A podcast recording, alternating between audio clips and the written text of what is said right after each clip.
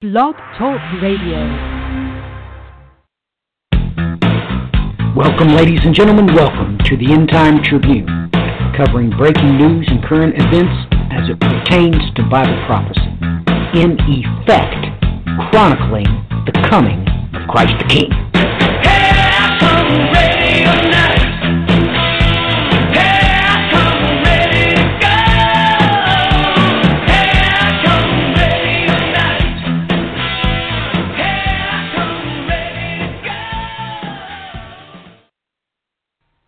talk about today before we get started? Um, you know, I don't really have anything uh, right off the top of my head to bring up, but you know, I wanted to, to you know just kind of hit on what we talked about the other day. Um, you know, and it just seems really it's kind of chilling, you know, the the sign that's happening in September 23rd, um, mixed with the eclipse that's coming up as well, and just how the general public is handling this um, it just seems it seems like uh, I mean everyone I talk to, there's a lot of people driving to go see this eclipse. Uh, there's schools that are taking uh, trips to go look at this thing. Um, and then you know there's a lot of chatter and a lot of people um, around the internet talking about uh, what's happening on September 23rd um, as being the exact sign of, of Revelation 12.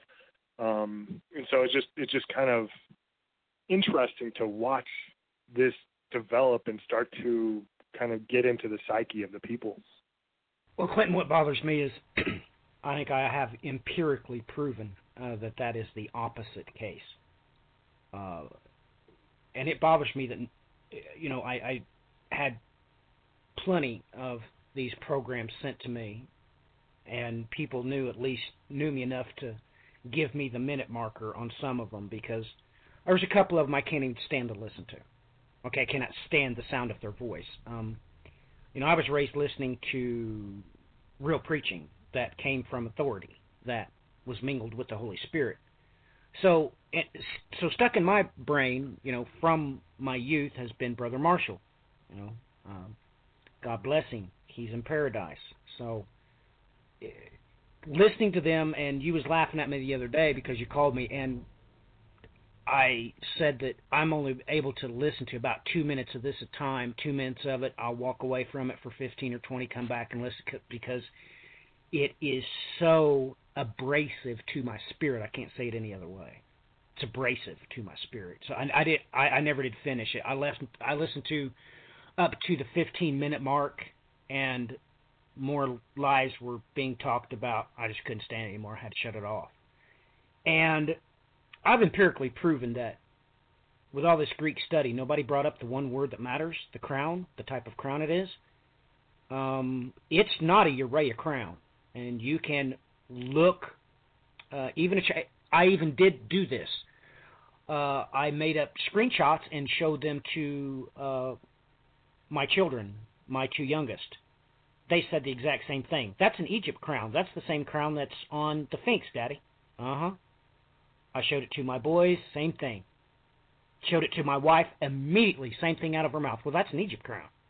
You can plainly see it that because on this day, when you look at the woman, because she lieth upon the ecliptic, well, when you look at it with your physical eyes, it is painstakingly the tell of what we would call uh, the king, because everybody attributes uh, Leo to the king.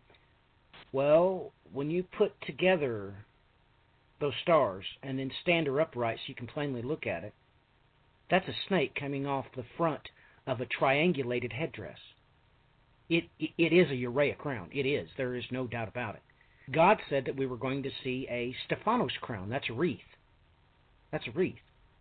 And what even bothers me more is what we're getting ready to go through here on August the the uh, 21st with this uh, great American eclipse.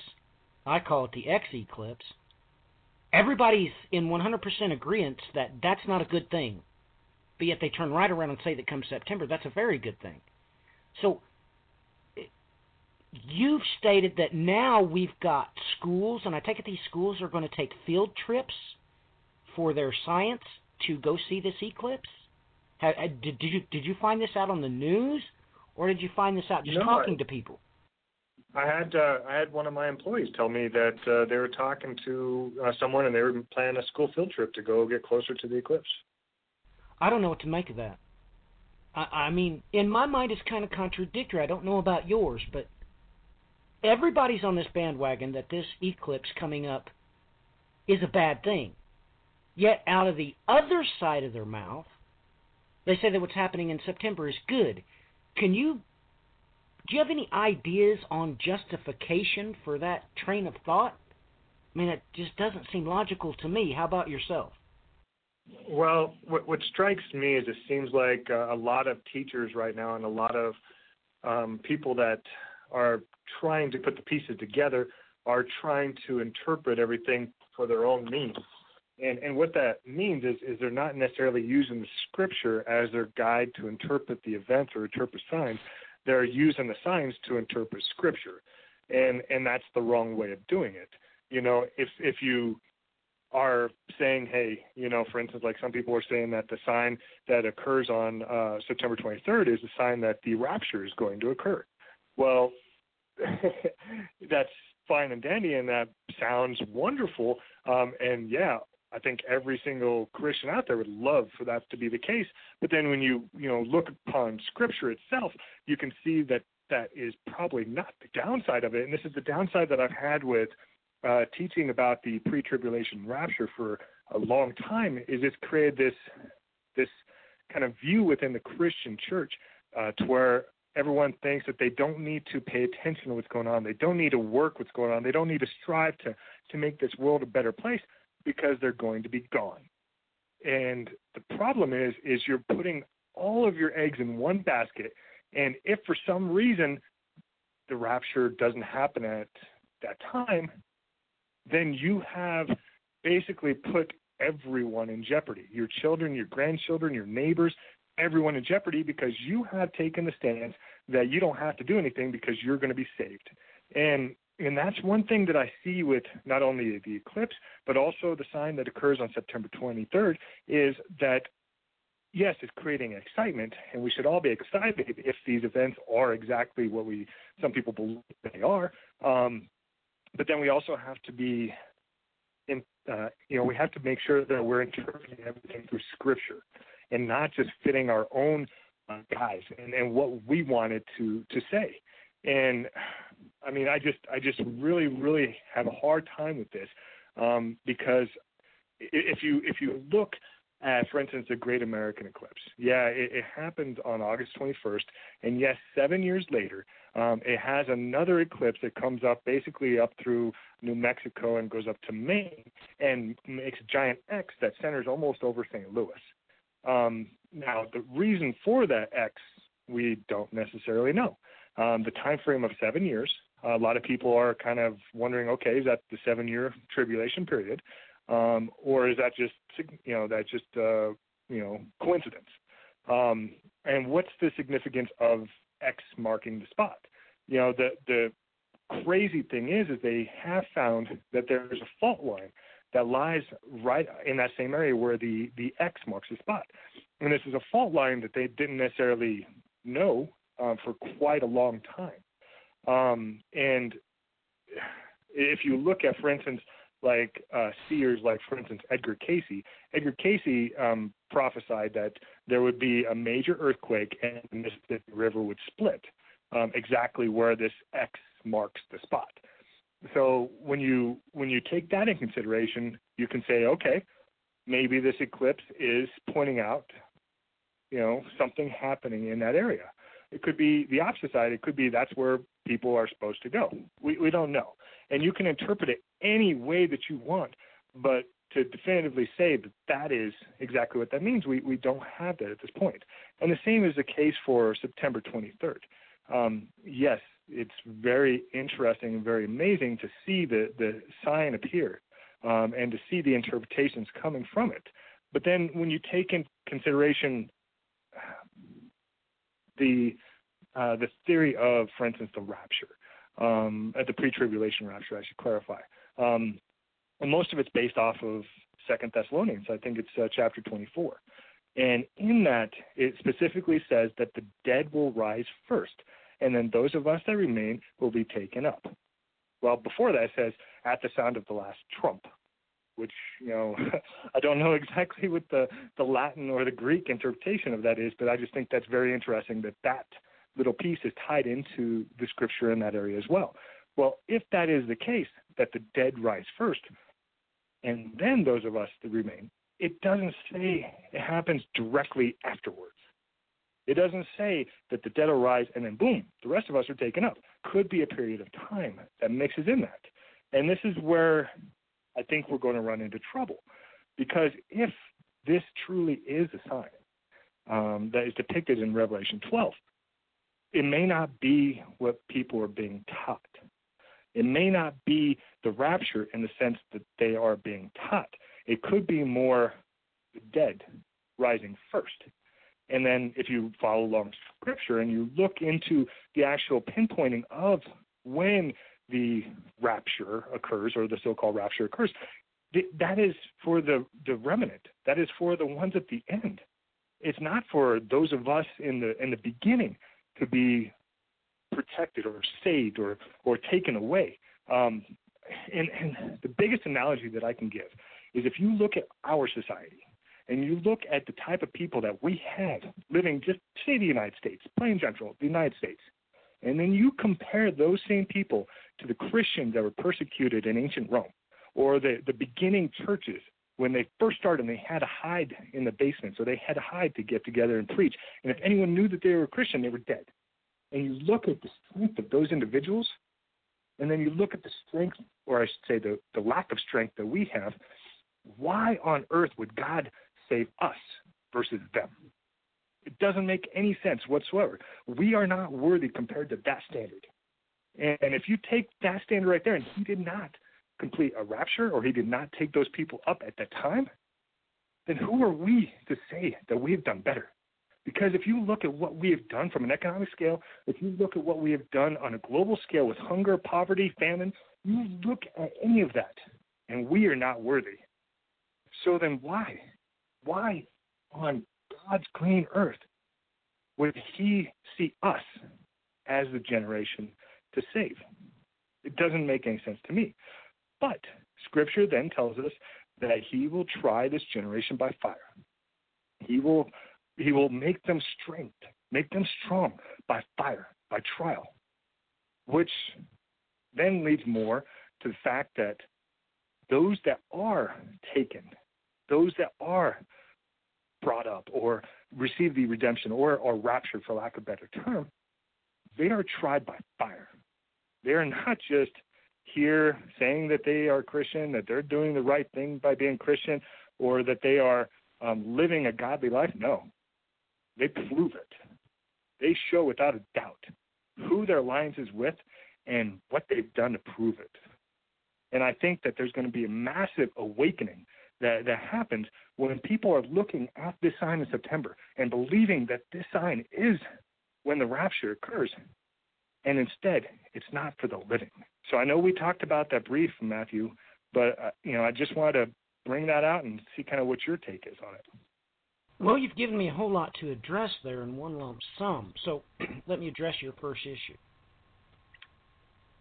Clinton, I I've been studying celestial cosmology since I was 12 years old. So, with that in mind, um, we talk about this X eclipse, and you said that you mentioned Edgar Cayce, which is neither here nor there with me.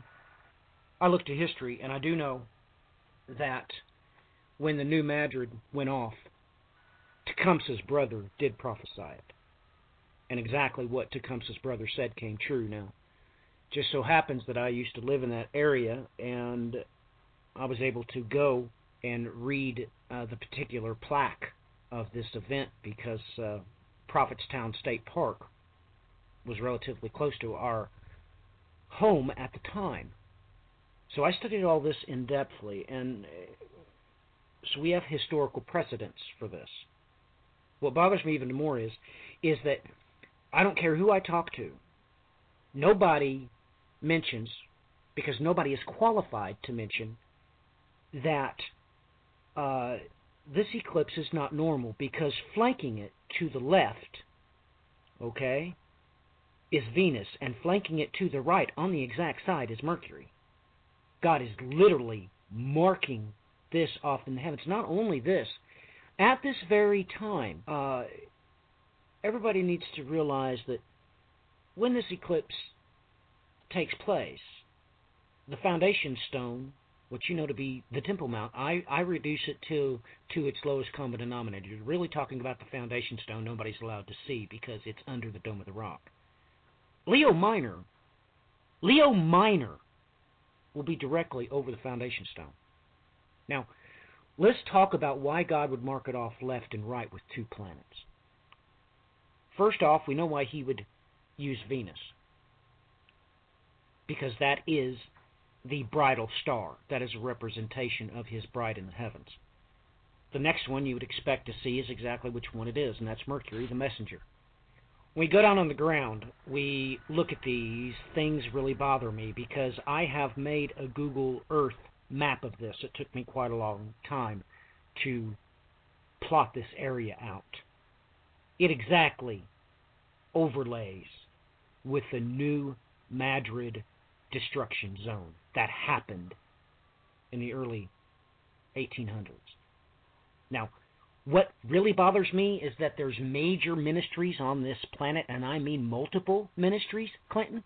Multiple ministries have told people for well over a decade to flock to the Ozarks. I'm not going to mention names, I don't have to.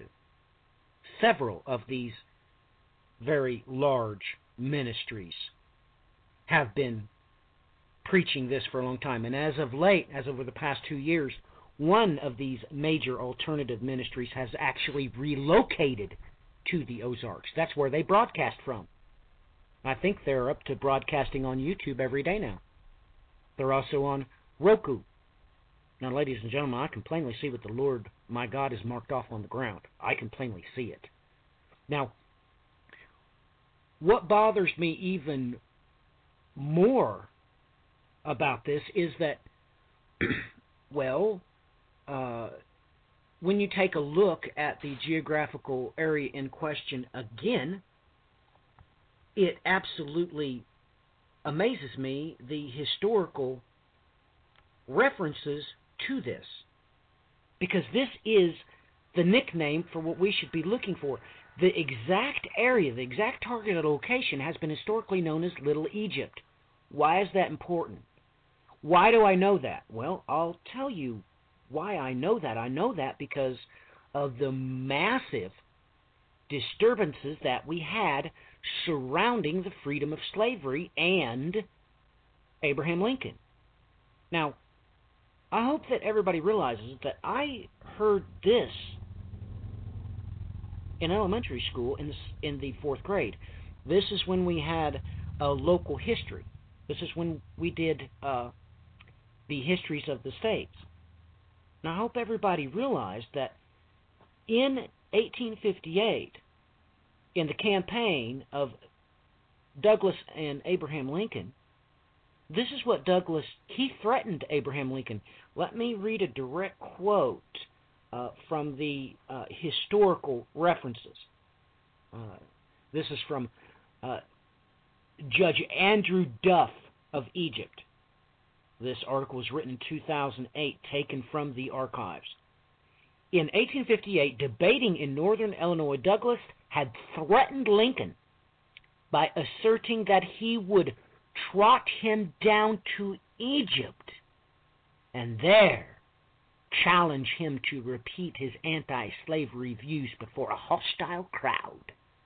The audience understood Douglas, overwhelmingly pro slavery sentiment and democratic unanimity in Egypt had led to his to this nickname. So just so you all know, it's not only the geography, it was the massively pro slavery sentiment that got this area the title Little Egypt. Now, ladies and gentlemen, this point seriously bothers me because you're supposed to know, if you were studying the Bible and not books, You're not supposed to study books about prophecy. You're supposed to study the Bible, God's holy word. And if you don't know that God has declared the whole planet to be Egypt and you're a slave in it and he's going to deliver you from that, that makes me more than a little worried because your vantage point is not that foundation stone. Your vantage point is not Mount Zion. It's not. You obviously, at least at a subconscious level, worship the pyramid in Egypt. That represents this pyramid scheme of currency we've been brought under. That bothers me. So, I would not, in a course of discourse, mention Mr. Cayce, and you will not hear me refer to what he said or what he did by any stretch of the imagination by biblical terms. I would not. However, I do point this out that the prophet, that's what they called Tecumseh's brother. I'm only calling him that because that was his name, that, that was his title. Um, the historical references really don't even give you his name, that's just what he was called, but that came true over this targeted area. So, that is part A. Now, Clinton, do you want to take some time and make some comments about I wish about what I just uh, talked about, and after you're done there, comment on the second portion of uh, your diatribe? Uh, let's do it that way. Do you want me to take time so you can comment on what I just said, or you want me to go ahead and continue? Well, the the only thing that that I want to say is just um, that I've heard the the travel to the Ozarks and that the um, there's a lot of Navy retired personnel that have moved to the Ozarks uh, because they were told that uh, during a pole shift that would be the ideal location to be, and I've always had a a, a hard time with that because it, it doesn't necessarily make a lot of sense, um, and it just was just eerie and just put a you know something in my soul kind of that when I saw that the eclipse was you know the X was almost exactly over the Ozarks. Um, it's very close to that. Um, and then when you throw in the New Madrid fault, it it just it, it just brings the verse where if you divide my land, I will divide yours. And and that is that is I, I is eerie to me. It just it just it just makes me feel you know makes me feel weird. Um, and so then when you when you throw this eclipse into it, um, when it comes to the Venus and the Mercury um, kind of putting the bookends on the eclipse, I did not know that, um, and that makes it even more uh, amazing. Um, the fact that the bride is basically traveling the messenger or to the messenger. Um, and I'm wondering if maybe the other aspect of the the eclipse, the the other side of the X, if it's laid out like that as well or not. Um, but I'll I'll kind of end there and let you continue. Well, your words provoke me to remember Isaiah chapter 40.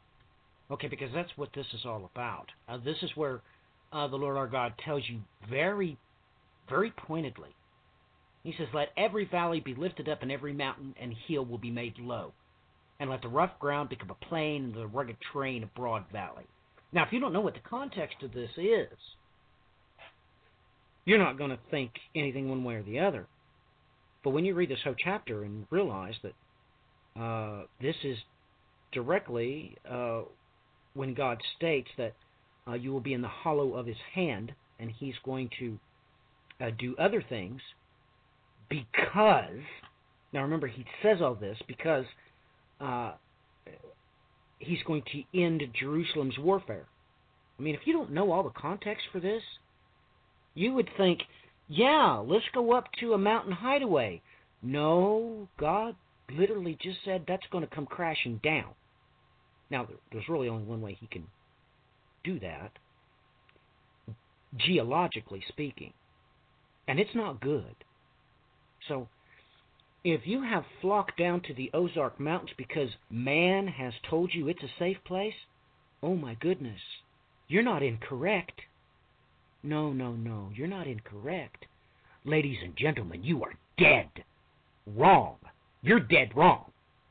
The last place you want to be is on top of a mountain because God's going to make them low. That's what he said. That's not what I said.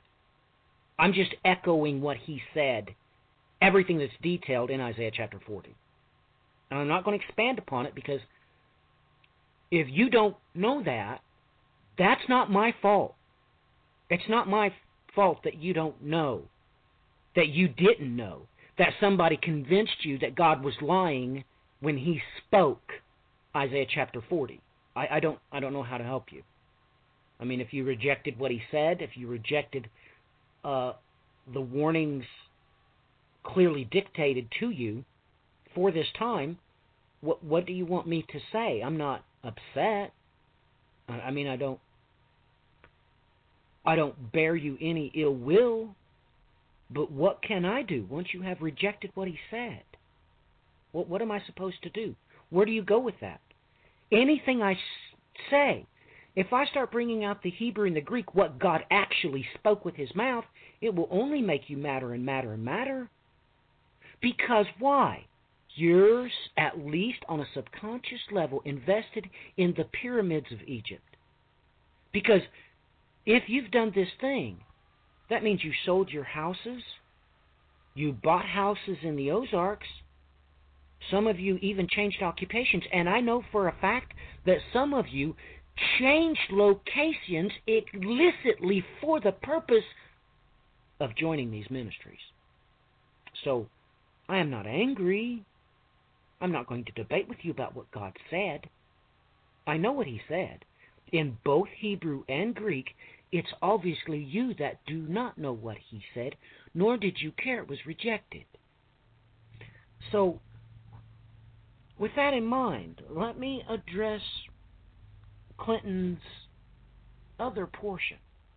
Now, before I do that, I want Clinton to come in here and describe the conversation we had the other day so that you can get a feel of what he brings forth a theory. And the bad thing about it was, was as he spoke it, I don't think in English, ladies and gentlemen, I think in Hebrew and Greek. And as he was saying it, I already knew exactly where to look. I knew exactly what to look for. So, Clinton, why don't you come on here and talk about that day and my reaction? Did I get mad at you? Was I angry? Um, did I immediately reject it? What happened that day? Well, you know, the conversation uh, was kind of spontaneous, and it was it was just fun to just talk, and we were just uh, um, kind of talking about you know the sign that's appearing and and what that may mean um, and kind of the different theories that we're we're going about. And um, you know, we we brought up the the theory that the sign in, on Revelation 12 was the marker for the rapture. Um, and and unfortunately, there's a lot of teachers out there that are teaching exactly this. Um, and from my studies, and and anyone that ever wants to look into my theories or you know look into um, the interpretation of Scripture that I have done, um, you can easily find my book.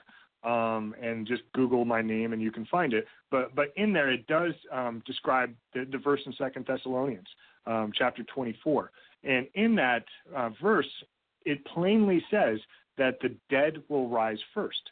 Um, and a lot of people, what what I've always been told growing up is that the dead rising first, and then those of us caught up afterwards, happens at the same exact time and, and the teaching that I've always been told is that we'll all be caught up in the sky. We'll uh, be there with uh, Jesus, uh, ready for the battle of Armageddon, and then we'll all come down and we'll fight next to him. And that's how I've always been taught. Um, that's not necessarily how I believe, but that's what the church is taught. Um, but then when you look at Second Thessalonians, it plainly says that the dead shall rise first, and then those of us who remain will be caught up. It doesn't say it's simultaneous. It, say, says that they are um, different, that they are separated, actually. Um, if you ever, especially prophecy, it, it's always this happens and then this happens. And so it, it depicts events in chronological order or events that happen one after another. And it doesn't necessarily give a time frame between that, and that's where prophecy makes it the most difficult is knowing what time things happen. Um, and so, unfortunately, the teaching is that they happen simultaneously, but Scripture says that it would happen different. So, if that is actually the case, and the dead rise first, what does that mean? You know, I mean, you can you can look at the zombie apocalypse and all the theories going on about that, where the dead rise first and they're zombies. You know, but that doesn't that, that's not the grace of God. That's not how God would do things. That's not how He explained to His church that He would do things. But if the dead are taken up into heaven or taken up into the air, will we see that? Will we truly see these spirits, these souls, uh, rising into heaven? There's a strong possibility of this.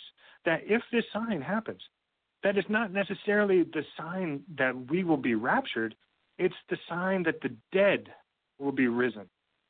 So, for those that think that this is going to be the rapture, if this happens, we're standing there waiting on this day to be raptured away, and all of a sudden we see all these spirits around us rising, and we're still here.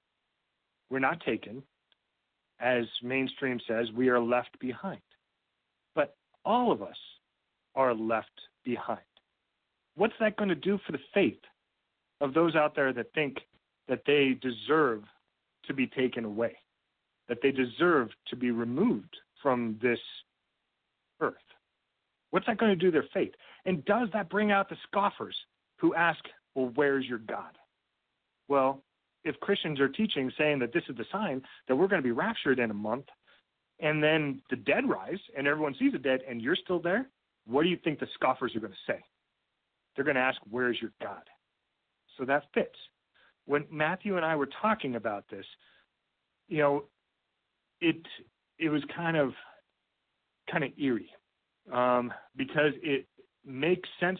Matthew knew that there was a place to look, but he was also like, "This is not what what what I have been taught. This is not what I thought. Let me look into it." You know, he, you, we're all instructed that whatever we're taught, whatever theory, whatever um, analysis is brought to us, that we use Scripture to determine if it's real, if it's true, if it's just. And if it's real and true and just, then the, yeah, that, there's a possibility that is the truth. And so when Matthew and I talked about this, his first reference was to make sure scripturally that it fit, that it was real, that it was true, that it wasn't just a theory out there. And you know, since then, you know, Matthew and I have have talked briefly um, about what he may have found. Matthew, I'll kind of hand it over to you for that. All right, Clinton. Let, let me tell you what first struck me. It rang out in my ears what you just said. It screamed out to me when you said they didn't want to be here. And literally, what they're saying is, is they didn't want to be a part of the deliverance. Oh my goodness, ladies and gentlemen, you have no idea what you're saying. You you don't know. And let me let me say this. 100% of the time, you're commanded to t- teach your children and each other this to remember the wonders he performed in Egypt in delivering you. It's literally all over, all over the Bible. You obviously do not, remember Exodus 6 9. So Moses spake to this the sons of Israel, but they did not listen to Moses on account of their despondency and cruel bondage. It didn't stop. Exodus chapter 14, verse 12. In this not the word that they spoke to you in Egypt, saying, Leave us alone, that we may serve the Egyptians? For it would have been better for us to serve the Egyptians than to die in the wilderness. Is that the last time it was said? Do you even remember what I'm talking about? ladies and gentlemen. If you don't know what I'm talking about, that's what makes me worried. Two chapters later, in verse 3, the sons of Israel said to him, and I'm going to add this, he, they said it to him again. Let me start the verse over. The sons of Israel said to him, Would that we had died by the Lord's hand in Egypt, when we sat by the pots of meat, when we ate bread to the full. For you have brought us out to this wilderness to kill us, this whole assembly, with hunger. And I thought to myself, I know where to look. You see, I'm not like you, ladies and gentlemen. I was never taught that eschatology was either A, historical, or B, futuristic. I was never taught that lie, and I'm sorry you were lied to. But the Lord your God, with his own mouth, states that he chases after that which has been. He literally comes right out and tells you that eschatology is isochronal.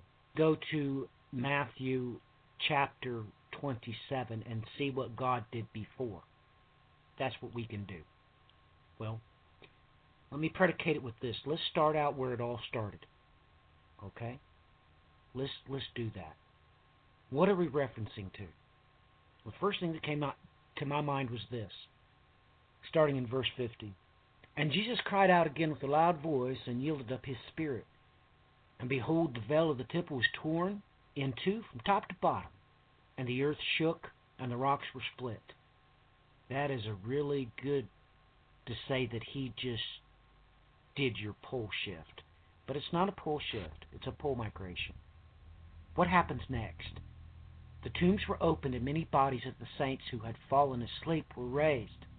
And coming out of the tombs after his resurrection, they entered the holy city and appeared to many.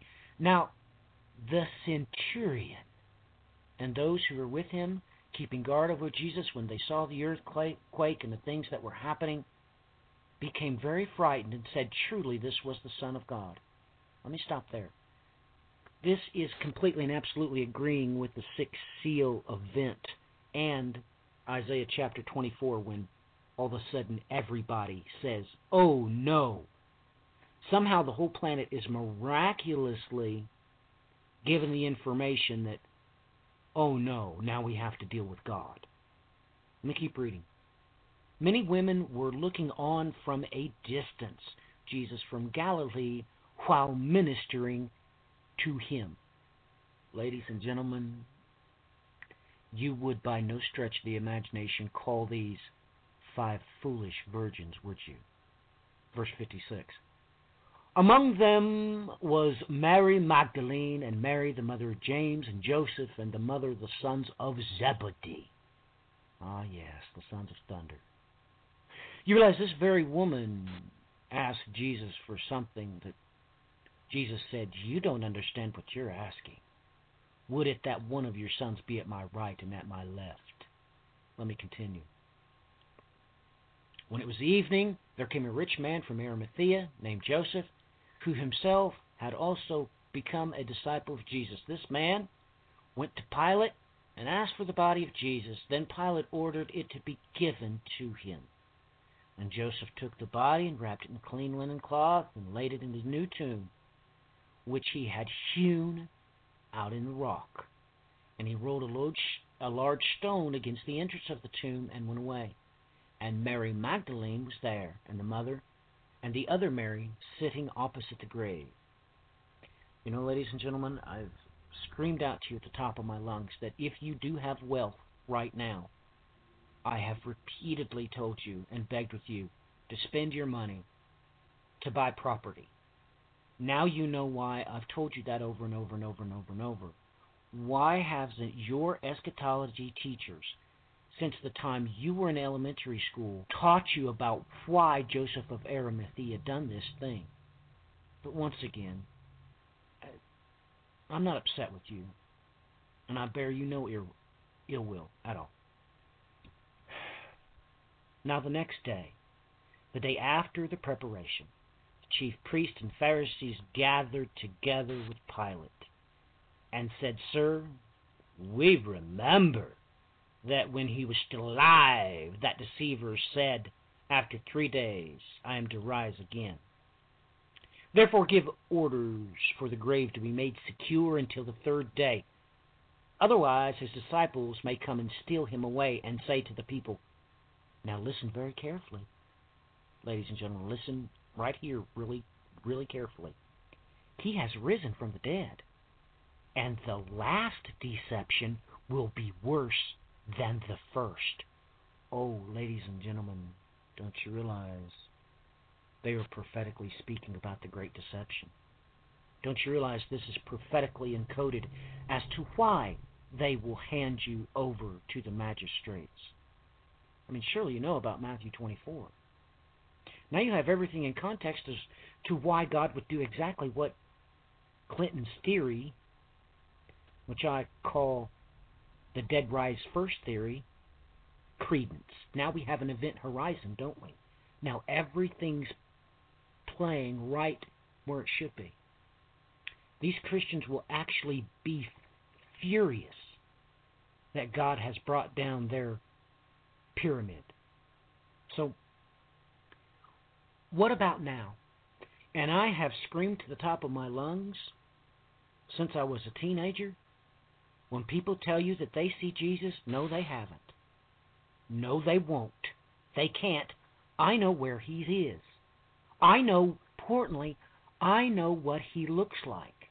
Now, could people be seeing exactly what John seen because they're seeing the angel that Jesus sent to John? Because whether you've rejected it or not, that's irrelevant. John never went anywhere. He stayed in the prison cell, and Jesus himself said that he sent his angel to give John this vision. So I do believe that. But do I believe that people actually meet and talk with Jesus? No. I know where he's at. I know where he's been the whole time. I know what he's doing. Here, let me explain it to you. And I saw on the right hand of him who sitteth upon the throne. Everybody starting to remember now? A book written within and on the back side, sealed with seven seals. And I saw a strong angel proclaiming with a loud voice, Who is worthy to open the book and to loose the seals thereof? And no man in heaven, nor in the earth, nor under the earth was able to open the book, neither to look thereon. And I wept much because no man was found worthy to open and to read the book, neither to look thereon. And one of the elders saith unto me, Weep not, behold. Right here, you're going to see him. The lion of the tribe of Judah, the root of David, hath prevailed to open the book and to loose the seven seals thereof. And behold, lo, in the midst of the throne and of the four beasts, and in the midst of the elders stood the Lamb, as if it had been slain. That's where he's at right now, having seven horns, seven eyes, which are the seven spirits of God sent forth to all the earth. I sit there and I think about it. And he came and took the book out of the right hand of him who sat upon the throne. Oh, ladies and gentlemen, don't you realize what was just said? So let me get this right. According to Clinton's theory, don't you realize that now you know the course of events as to when God gets up off his throne and comes and kicks us off our axis, the sixth seal? I'll read it to you. And I beheld, and he had opened the sixth seal, and lo, there was a great earthquake, and the sun became black as sackcloth of hair, and the moon became as blood, and the stars of heaven fell into the earth, even as a fig tree casteth her untimely figs when she is shaken by a mighty wind. Ah, yes, that she. I think that's the she he's pointing out, September 23rd, but anyway. And the heaven departed as scroll when is rolled together. Oh my goodness, is this why he wanted you to see the rolling apart of the sky as a scroll? Because let let let me continue. And every mountain, that's including the Ozarks, by the way, and island, that includes Saint Kitts, where all these other really rich ministries will pay $200,000 to receive citizenship, were moved out of their places. And now, just like I said, Isaiah chapter 24, and the kings of the earth, the great men, the rich men, the chief captains, mighty men, every bond, and every free man hid themselves in dens and the rocks of the mountains. And they said to the mountains and the rocks, Fall on us and hide us from the face of him that sitteth upon the throne, and from the wrath of the Lamb, for the great day of his wrath has come, and who is able to stand? Don't you realize we've just been given the course of events? God the Father hands that scroll to Jesus. He gets up, and Jesus begins to crack those seals, ladies and gentlemen. You see, when God gets back, when He impacts the earth, is this when the fifth seal takes place? I thought my whole life, no, those people have been martyred. They're already at the altar in heaven. But that's not what happened with Jesus. Is what happened, temporally speaking, chronologically speaking. God hands Christ the seven sealed scroll. He gets up. He impacts with Mount Paran, just like he said he was going to, kick us off our axes. When he does that, when God the Father comes back down to earth, that's kind of like, of course, Christ dying. That's exactly what it's described when Christ died. There was a great earthquake. Yada, there was darkness for how long? Three hours. So listen to this. And when he opened the fifth seal, I saw under the altar the souls that had been slain for the word of God and for the testimony which they held. And they cried out with a loud voice, saying, How long, O Lord, holy and true, dost thou not judge and avenge our blood on them that dwelleth on the earth? When white robes were given them to every one of them, and it was said unto them that they should rest a little season until the fellow servants also and their brethren that should be killed, even as they were, should be fulfilled. Ladies and gentlemen, I had always thought that when you're martyred for Christ, you immediately go to the altar in heaven. That's that's what I've spoken the whole time. So you can imagine is Clinton is this is coming out of his mouth, all of these things that I just shared to you rapid fire into my mind and in under 120 seconds, my next phrase to Clinton was, I was like, and I was sick to my stomach when I told Clinton this, and he didn't even know it. Quote me on this, but I think we can find supporting evidence for this when he had no idea that I had already, it had come into my mind like a flood. It had come into my mind like a flood. What if this is what happens? Ladies and gentlemen, um, what if all the martyred Assyrian Christians that have been martyred by ISIS. Oh my goodness, that just pinches my just pinches my gut. How many Iraqi Christians have been murdered since the third intifada? How many Egyptian Christians? Of course, we call them a bad name. We call them names. We call them Coptics. So we don't have to pray for them because they're Coptics, remember? What if this group has not gone to the altar yet? What if there is a season of time? Oh my gosh, why why did the Lord my God say that in Revelation chapter 6 verse 11? Why did he say rest a little season?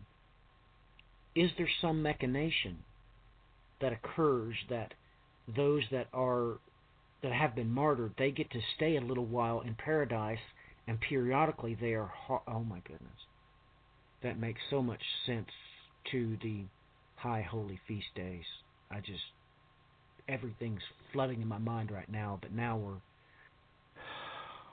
now we're actually doing this episode and it's too late for me to contemplate this later that would make so much sense but ladies and gentlemen when i take a look at this i want to take a look at what Delitzsch had to say about these things now, please take note there is no consternation. The Delitzsch New Testament was witnessed by Arnold Ulrich. Okay? And not only him, Gustav Dalman. Now, I hope all of you realize that um, what that means exactly, because the University of Greifswald, he's the one that started it in Germany. Okay, so I, I hope you realize what type of witnesses uh, was brought forth to ratify that Delitzsch, in fact, did correctly translate the New Testament into what God wanted. I'm not even going to debate with you there. I mean, if you have more credentials than the two witnesses, uh, go by all means contact me because you don't. You're a pathetic excuse for a Hebraic scholar compared to either Ulrich or Dalman. But no one on this planet would say you have more credibility, nor a credibility. I mean, I, I tell you what, ladies and gentlemen, when you provide me with a scholar that a university has been established solely on his documentation, I mean, literally, literally his collection of 15,000 historic photographs and 5,000 books. J- just, just don't try it. You'll only upset me trying to discredit Dalman. I wanted to see what Dalman had seen there with the fifth seal. I wanted to see it. Well, ladies and gentlemen, there it is, staring you in the face. Verse 9 When he opened the fifth seal. Now, I looked at this word in Hebrew and I'm like, well, yeah, that, that certainly does mean open, but it's predicated rather strangely. It's predicated with a vowel and a cough. And I thought to myself, where's that at? Where's where is it spelt this way, the exact way? I had to actually check myself. I couldn't couldn't place it. This word is used twice in the verse I'm going to read you, but when I read it to you, it's going to scream out to you what I read you out of Matthew 27. It's going to scream out to you, ladies and gentlemen, because it it has to. There's no way around it. And Ezra opened the book in the sight of all the people, for he was above all the people. Let me just say this. Why did God put that in parentheses there? Was he referring to these being the elders that was there gathered around the throne? I don't know. But anyway, here it is in this instance. It's the second time this word is used in this verse. And when he opened it, all the people stood up. And when he opened it, all the people stood up. Now, ladies and gentlemen, let me read to you this verse again. Okay? Matthew T7, verse 52. The tombs were opened, and many bodies of the saints who had fallen asleep were raised. And coming out of the tombs after his resurrection, they entered the holy city and appeared to many. And I'm just sitting here thinking to myself, what in the name of the Lord have I missed? Why was it right here in front of me and I never seen it? Why is it, once again, when you and I know all about this word. It's just like uh, the word from Revelation 12, uh, verse 5, when they talk that that word is the rapture. Same thing here. This is not the word they're saying is. It does mean open up, but it's predicated this time.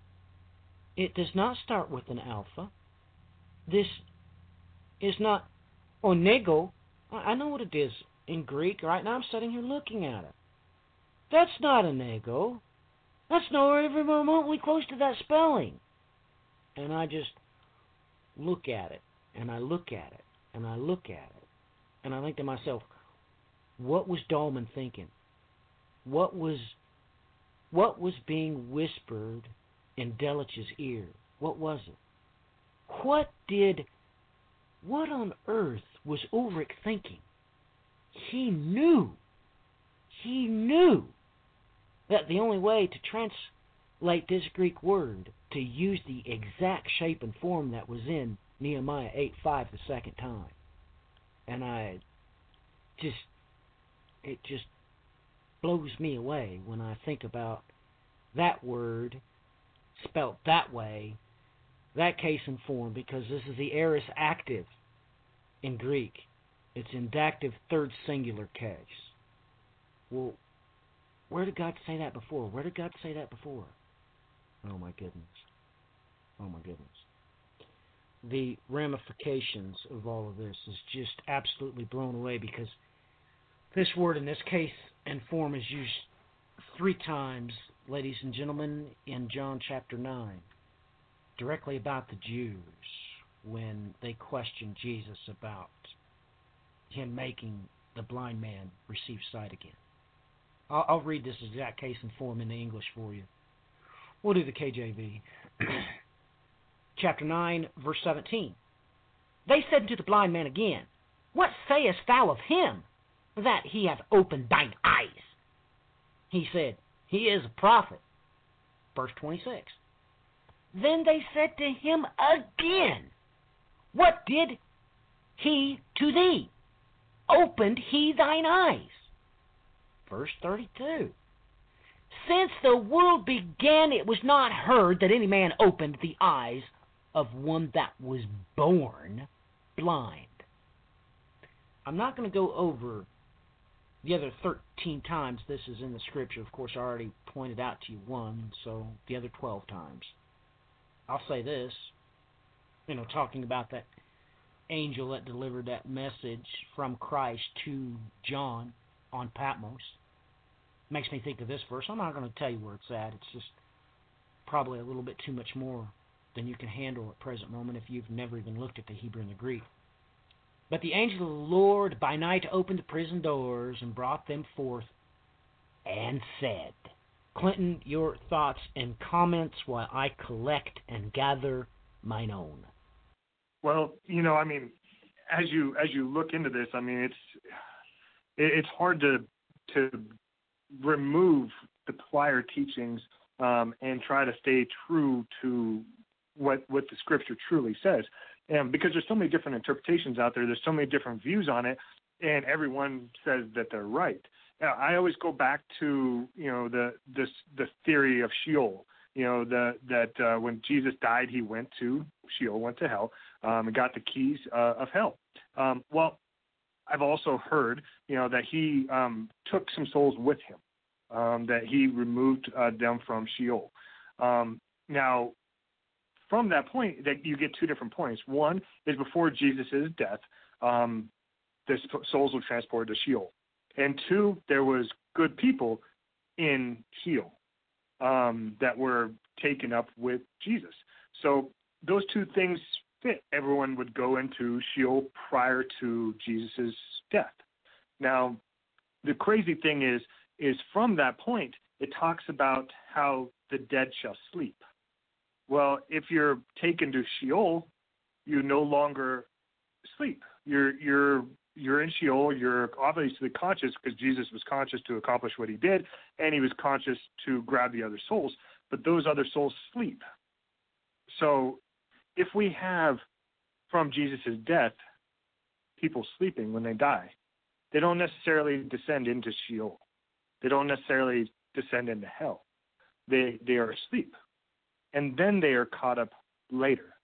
And and this is where you have a lot of different teachings because you have the thoughts that everyone goes to hell. You have the thought that there's purgatory. You have the thought that automatically you were judged. And but that doesn't necessarily fit. That when you look through Revelations and you look at the gifts that are given to the different churches, it, it seems like the longer you last, the greater the gift is given. Now, some people interpret the the letters to the church, I've always seen it as um, as a timeline, either for the evolution of the church, which is what I've always stood for for a long, long time, is this period of time to this period of time, this is the characteristic of the church. This period of time, this period of time, this is the characteristic of the church. Since then, it, it seems like that that is maybe changed, and this only recently changed here in the last month.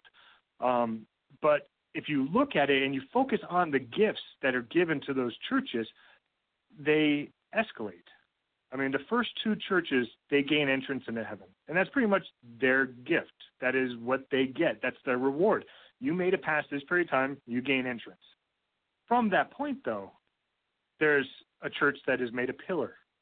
There's a church that sits alongside the throne with Jesus and rules. Well, Jesus, we know during his reign, he also judges. So, do those pillars, those people within the church, do they judge alongside Jesus? And if that is the case, and they do, then the judgment has not come for those martyrs that have passed before. That does not fit for anyone that has died before because their judgment has not come because those that are pillars in the church, they judge with him.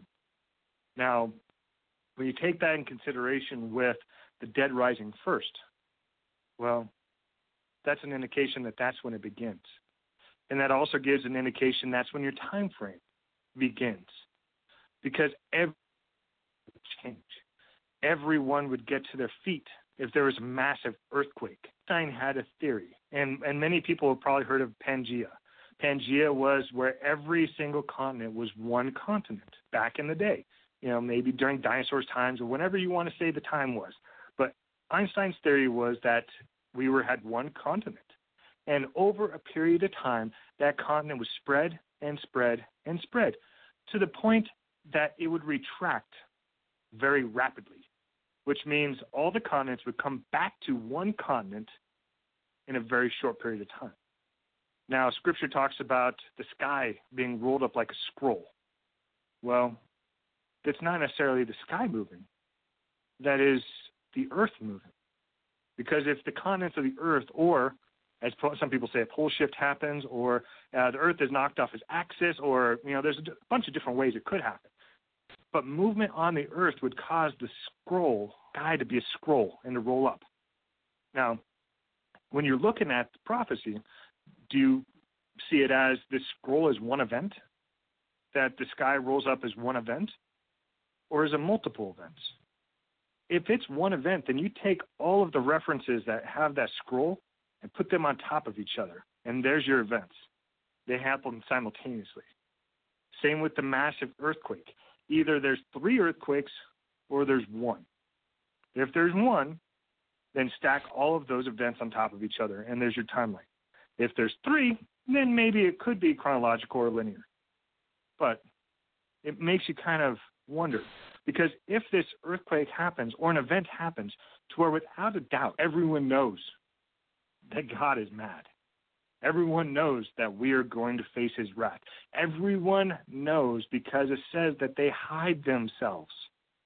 They they, they don't turn on the TV and, and watch Roseanne or watch The Apprentice or whatever other thing you want to watch. No, they're fixated on this. Everyone knows. So there has to be an event where everyone sees it, everyone witnesses it. It makes everyone get on their feet. What is that event? Now, we're, we're looking at an earthquake on a massive scale. That would cause it. It would cause all the mountains to fall, all the islands to be wiped off, all the ships in the ocean to be destroyed. It would damage our water sources. It would damage life on this earth to a scale that we've never seen. That is prophesied. That is prophesied. That is that is talked about. With the dead rising first. It's always been taught that they will be caught up in the sky. The depiction has always been shown by people that teach the rapture that everyone would see it. Then, a twinkling of an eye, they'd be gone. But when you look at the depictions, it, there's always people in the sky that everyone looks up and sees it, or there's clothes sitting next to them. Well, what if what if they're wrong? What if they've looked at scripture and never when you walk into a church nowadays, a typical scripture encompasses hmm, three to four verses. That's all. You can easily take things out of context in three to four verses. You can easily interpret whatever you want. I remember reading a book, and I won't say who the, the author is, but it was about angels. And and in the the book, the same re- verse was referenced four different times in four different ways to prove four different points. Th- that's not interpreting scripture on a biblical, on a godly level. That's interpreting scripture to to sell a book, to to show what you want to say if you take things out of context and you don't look at the verses before or the verses after, you're going to be misled. And that's why it's so important that not only when verses quoted to you, that you look at all the verses around it. Because a lot of times tells the truth. The scripture is told that it defines itself. So you use scripture to define itself. If you want to know what something means, it already tells you what it means. You just have to be willing to look for it. And you have to be willing to acknowledge that maybe what you have been taught is not right, is not true, is not from God. Is that your fault? No, that's not your fault in any way. That's the church's fault. That is those from the beginning of the church who hid the Bible from everyone, who made it a crime to read it, who only said that people that were qualified could interpret it. That is their fault. That is the fault of the people standing at the pulpit right now that refuse to tell you the truth. People, the ministers have said this because they're afraid that if they tell the truth, people will stop showing up, that people stop paying tithes. And then there goes their paycheck. It's also been documented that certain things cannot be said because it doesn't fit within the church doctrine. You some jobs with Christian organizations, you cannot receive the job unless you renounce your beliefs and you accept theirs. It's not about interpreting it on a on what God wants it to be interpreted at this point.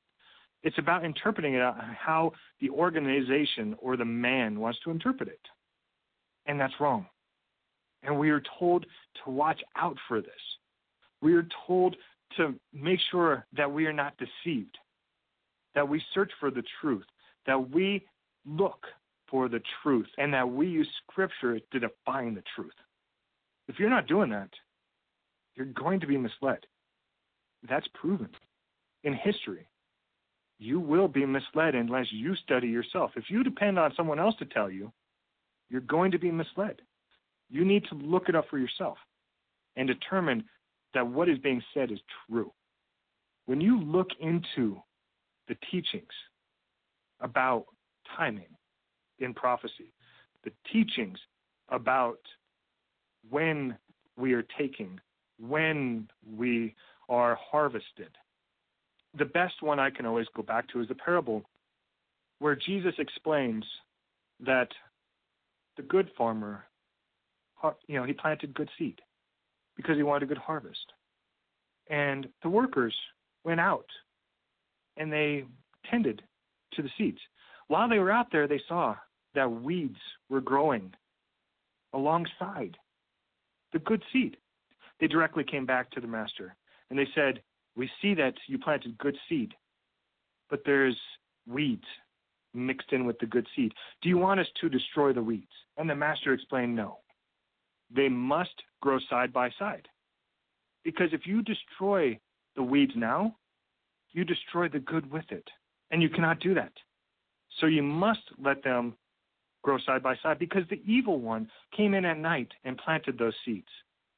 But at the time of harvest, those weeds will be gathered first and they will be burned first. And then the good fruit, the harvest, will be harvested. That's straight from Jesus. If that's not a depiction of exactly how things will be done, I don't know what is. We are being taught that the good harvest happens and then the weeds are burned. That's not what Jesus says. Jesus says that the weeds shall be burned first, and then the harvest shall come. That doesn't say that we will be raptured and that God's wrath will come upon everyone. God says that, that we will be protected from his wrath. That doesn't say anything about Satan's wrath. That just says his wrath. And his protection all through Scripture wasn't that he removed people mysteriously or supernaturally. No, he put an anointing on them. He protected them by giving them food in the desert, to them by giving them a path to follow. He protected them by performing miracles. He did not just gather them into the sky and then move them. He's never done that. Why would he start with this generation when he had the opportunity to do it for many who are more worthy than us? He's not going to. Jesus told us exactly what he's going to do. He has said that he would not destroy the earth by water, but this time he would do it by fire. That's what is coming. And it's most likely going to be rapid fire. When things happen, it's going to happen, and there will be no doubt that it's happening. Everyone shall know. But their hearts will be hardened, their pride will be too high. They won't want to repent because they don't want to be proven wrong. They don't want to be shown that what they have believed, what they have been taught, what they held so true was wrong.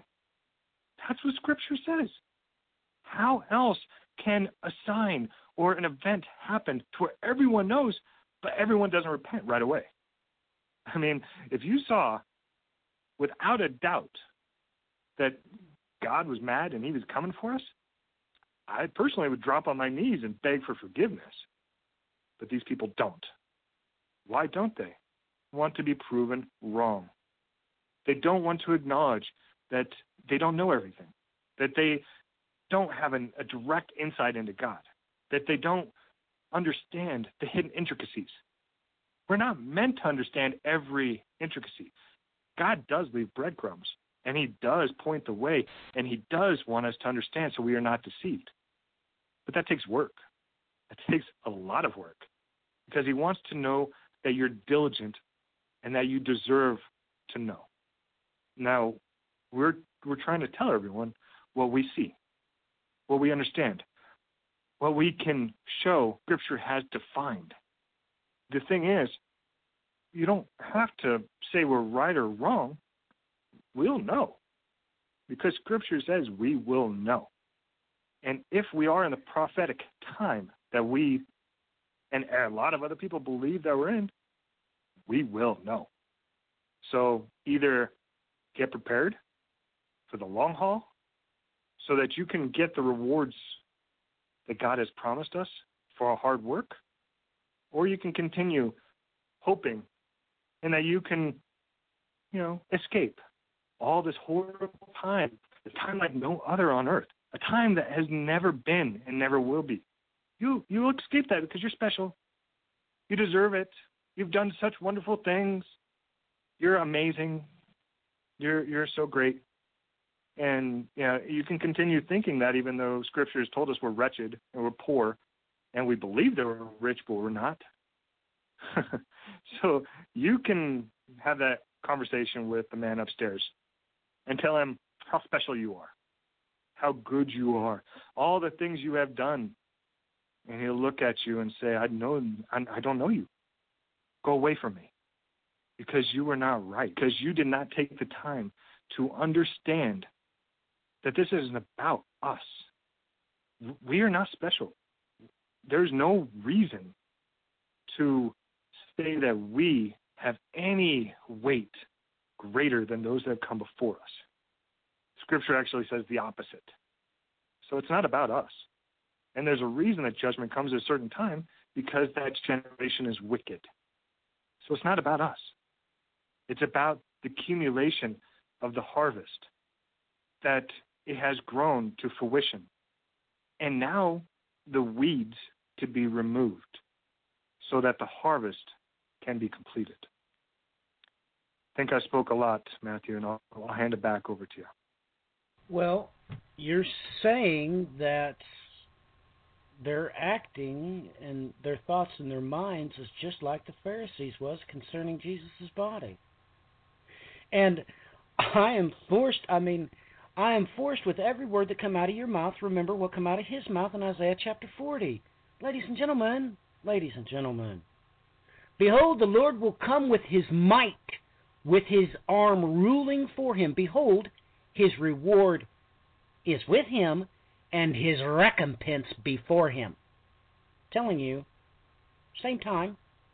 Next verse. Like a shepherd, he will tend his flock in his arm, gather the lambs and carry them to his bosom. He will gently lead the nursing ewes. Next verse. Who has measured the waters? Ah, yes, in the hollow of his hand and marked off the heavens by span, and calculated the dust of the earth by measure, and weighed the mountains in a balance and the hills in a pair of scales. Ladies and gentlemen, you're clearly told you're going to be gathered from one end of the heavens to the other. Don't you realize that's what he just said? So, as the recompense is going on before him, he just told you, don't worry about it. You're going to be in the hollow of my hand.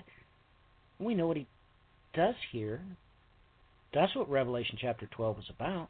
When we're gathered to the tabernacle of David, to a place that's been prepared for us, protection, what's happening this year?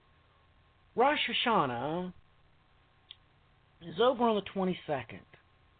That means the 10 days start the next day. What is that? Ladies and gentlemen, let's, what do the Jews believe? Do you even know? Do you even know? Okay. Let me make let me read this to you. Jews have been teaching from the beginning, and I'm not talking about the rabbis, just the people that sat in the pews, all right? They've been taught that Rosh Hashanah, it states that the three books are opened on Rosh Hashanah, wherein the fate of the wicked, the righteous, and those of the intermediate class are recorded. The names of the righteous are immediately inscribed in the book of life, and they are sealed to live. Hence, the fifth seal in Revelation. Now, the intermediate class are allowed respite for 10 days until Yom Kippur to reflect, repent, and become righteous. The wicked are blotted out of the book of living forever.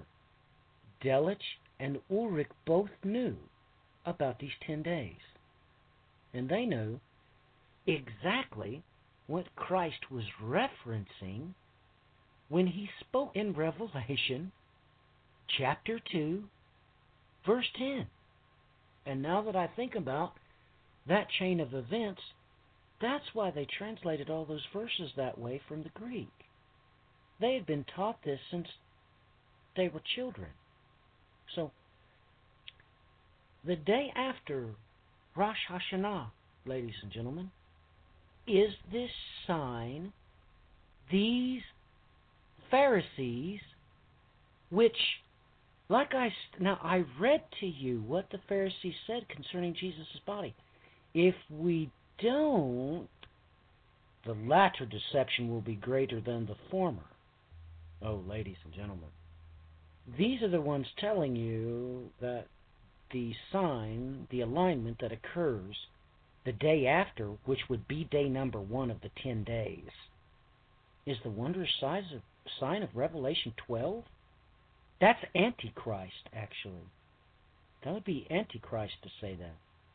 Now that I weigh it and consider it with my own mind. I think about some of the things that Clinton said. You all know that I've clearly defined for you what's going to happen on that day, but one thing I didn't ever consider. What if God, as He expands this planet, because He makes it technologically clear that we're going to go to a royal measure, which is one seventh of our diameter, ladies and gentlemen. The diameter of this planet is going to increase by one seventh. And if it didn't, we of course would explode due to the massive injection of the power of his presence. I mean, ladies and gentlemen, you need to understand that on the great day of He who sitteth upon the throne, when He impacts, the second He impacts with Mount Paran, you need to understand that the furnace that is the core of this earth will be increased in temperature one seventh. If we don't expand, that's why I've told very plainly, you can look at the antipode out there in the Pacific Ocean and plainly see right where that is there's all type of deep sea trenches that it can pull apart as we expand.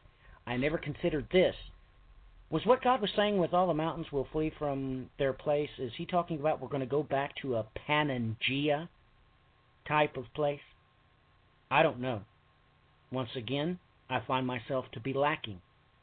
Why had I never put two and two together? Because you understand that the atmosphere immediately would would have to stretch would have to become very thin.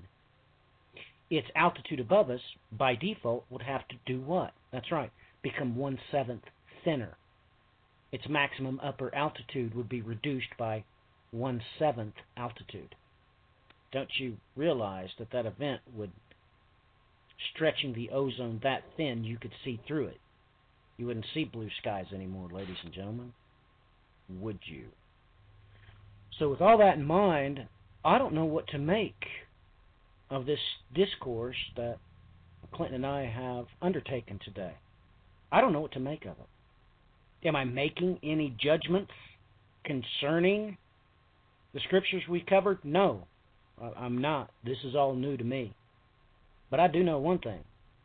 If you think that an eclipse is a good portent, you're grossly mistaken.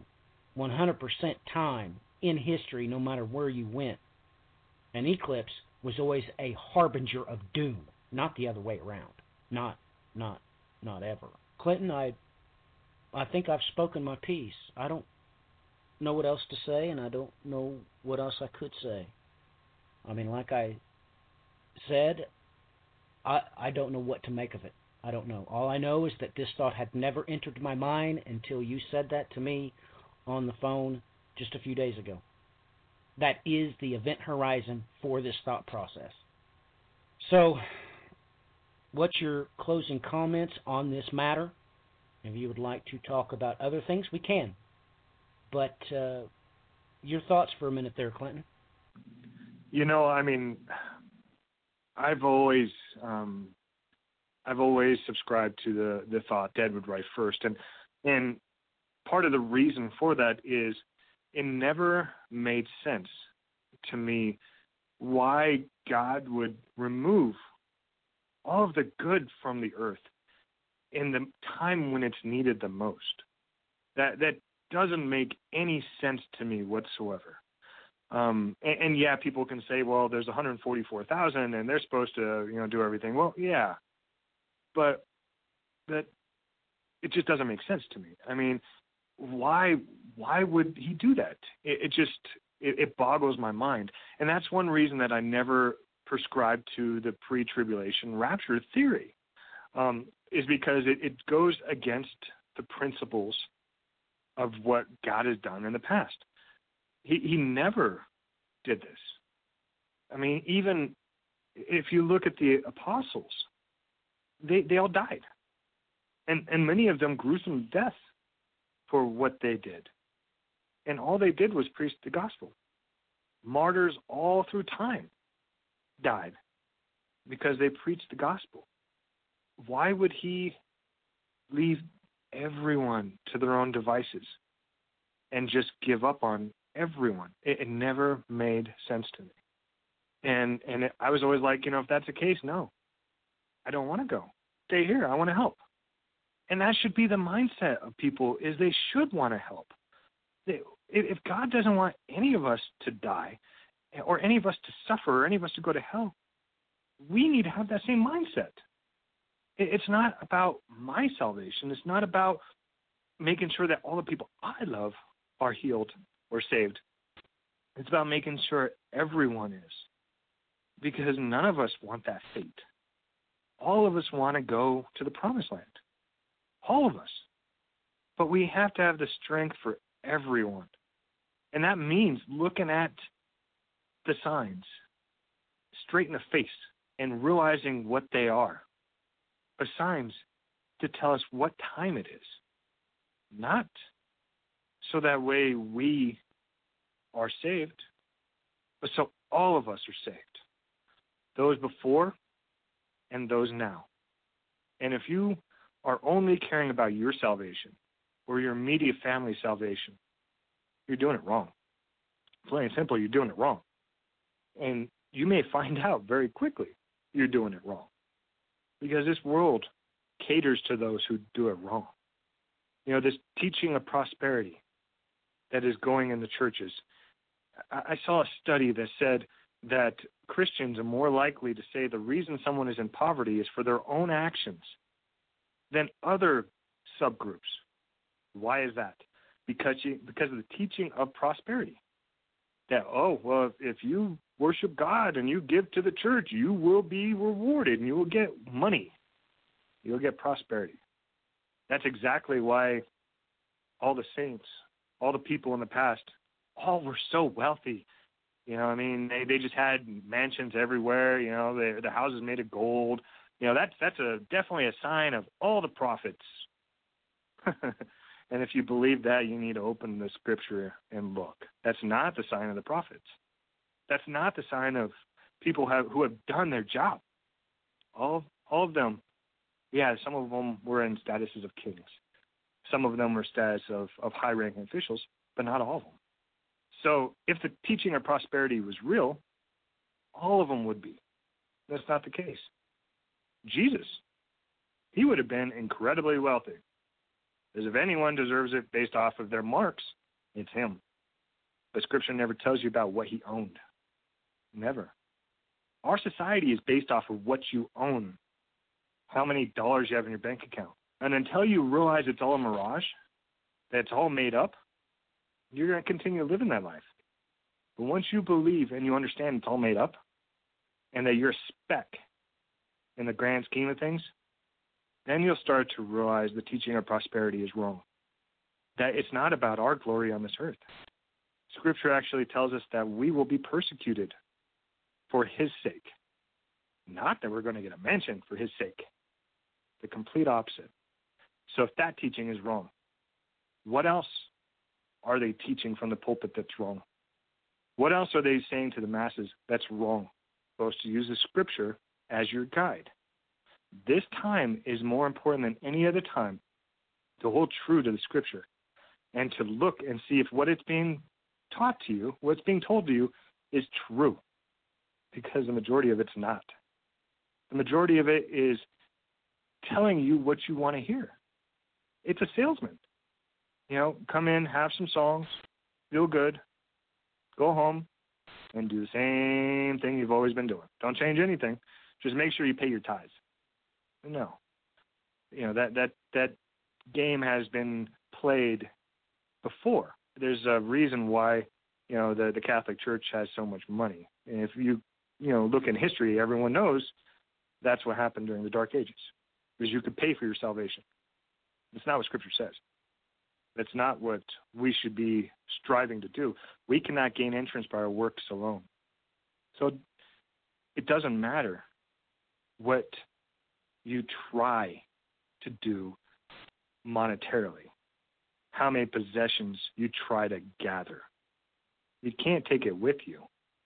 And if Christ said it's more difficult for a rich man to go for a camel to fit through the eye of a needle than a rich man to enter heaven, where does that place the richest country that the world has ever seen? It doesn't put us in godly land. In retrospect, it puts us in the opposite. If that was the case, the people in the Middle East are being persecuted, the people in Africa that are being persecuted, those are the ones gaining entrance right now, not us. So, yeah, with everything that we talk about you can hold on to your possessions as long as you want. You can try to say that what you have is important as long as you want. It's not going to do you any good. And if these signs, clips, and the Revelation 12 sign are in fact those signs, then we will all find out very, very quickly what that means. And if you have not been studying, if you have not been watching the signs, if you have not been preparing for this, it will come like a thief in the night against you. Because you will have no idea that any of this is happening until it happens. And then when it happens, it's too late. You won't have a margin for error. You won't have the ability to say, oops, I made a mistake. You will have one path, one path only to get to the end. And your goal should be to get to the end. I I remember when I first started talking to people and and uh, explaining that you know the pre-tribulation rapture is just a theory, and uh, that all this craziness was going to happen prior. And the response that I got more times than not was, "Well, I hope I die right away. I hope that that I'm gone you know, that I get killed in the first wave.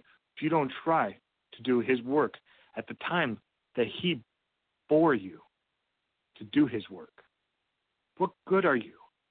What good are you going to do? No. The game is to survive as long as you can, to make it as far as you can, to do as much work as you can, because that's what we we're born to do. If you think you were born in this time had a coincidence, think again. God had this planned out a long time ago. He said that numerous times through Scripture. He knew you before you were born, which means He placed you in this time for a reason. But that reason, you and Him have to talk about. But if you don't do what He called you to do, that's on your head, not His. He's given you all the clues, He's given you all the skills. Everything is there. The question is, do you remember? Do you remember how to use the power of God? Do you remember how to tell the truth? Do you remember how to discern? Do you remember how to prophesy? Well, Scripture says that His Spirit will flow out and young men will dream dreams. or exactly how it goes, Matthew. You'll probably get that one right for me. But the point of it is, His Spirit will flow out. Men and women will prophesy. Men and women will do His work. That's what we're here for.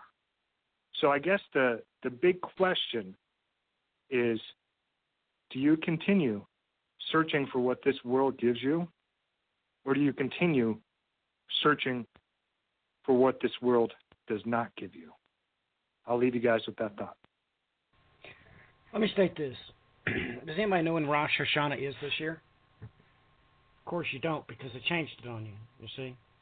Since the Second Temple of Jerusalem, the Jews have changed the rules. They state that um, they come up with this since the temple was destroyed in 70 AD that they don't want it to be on Sunday, Wednesday, or Friday. That's why when you look at the Jewish calendar, it gives you two Rosh Hashanah days this year. Now, let's talk about what's supposed to happen that day, ladies and gentlemen. This is what all the Jews believe, okay? I tried to say that before. All the Jews, and they're just like most Christians, they never read the Bible. They don't actually read it. They they have the rabbi do it for them. They all believe that three things happen on Rosh Hashanah. They say this is what God says. On Rosh Hashanah, you're supposed to recite before God verses of sovereignty, remembrance, and trumpet blast. Sovereignty, so that you should make God your king. Remembrance, so that your remembrance should rise up before God. And through what? Through the trumpet blast.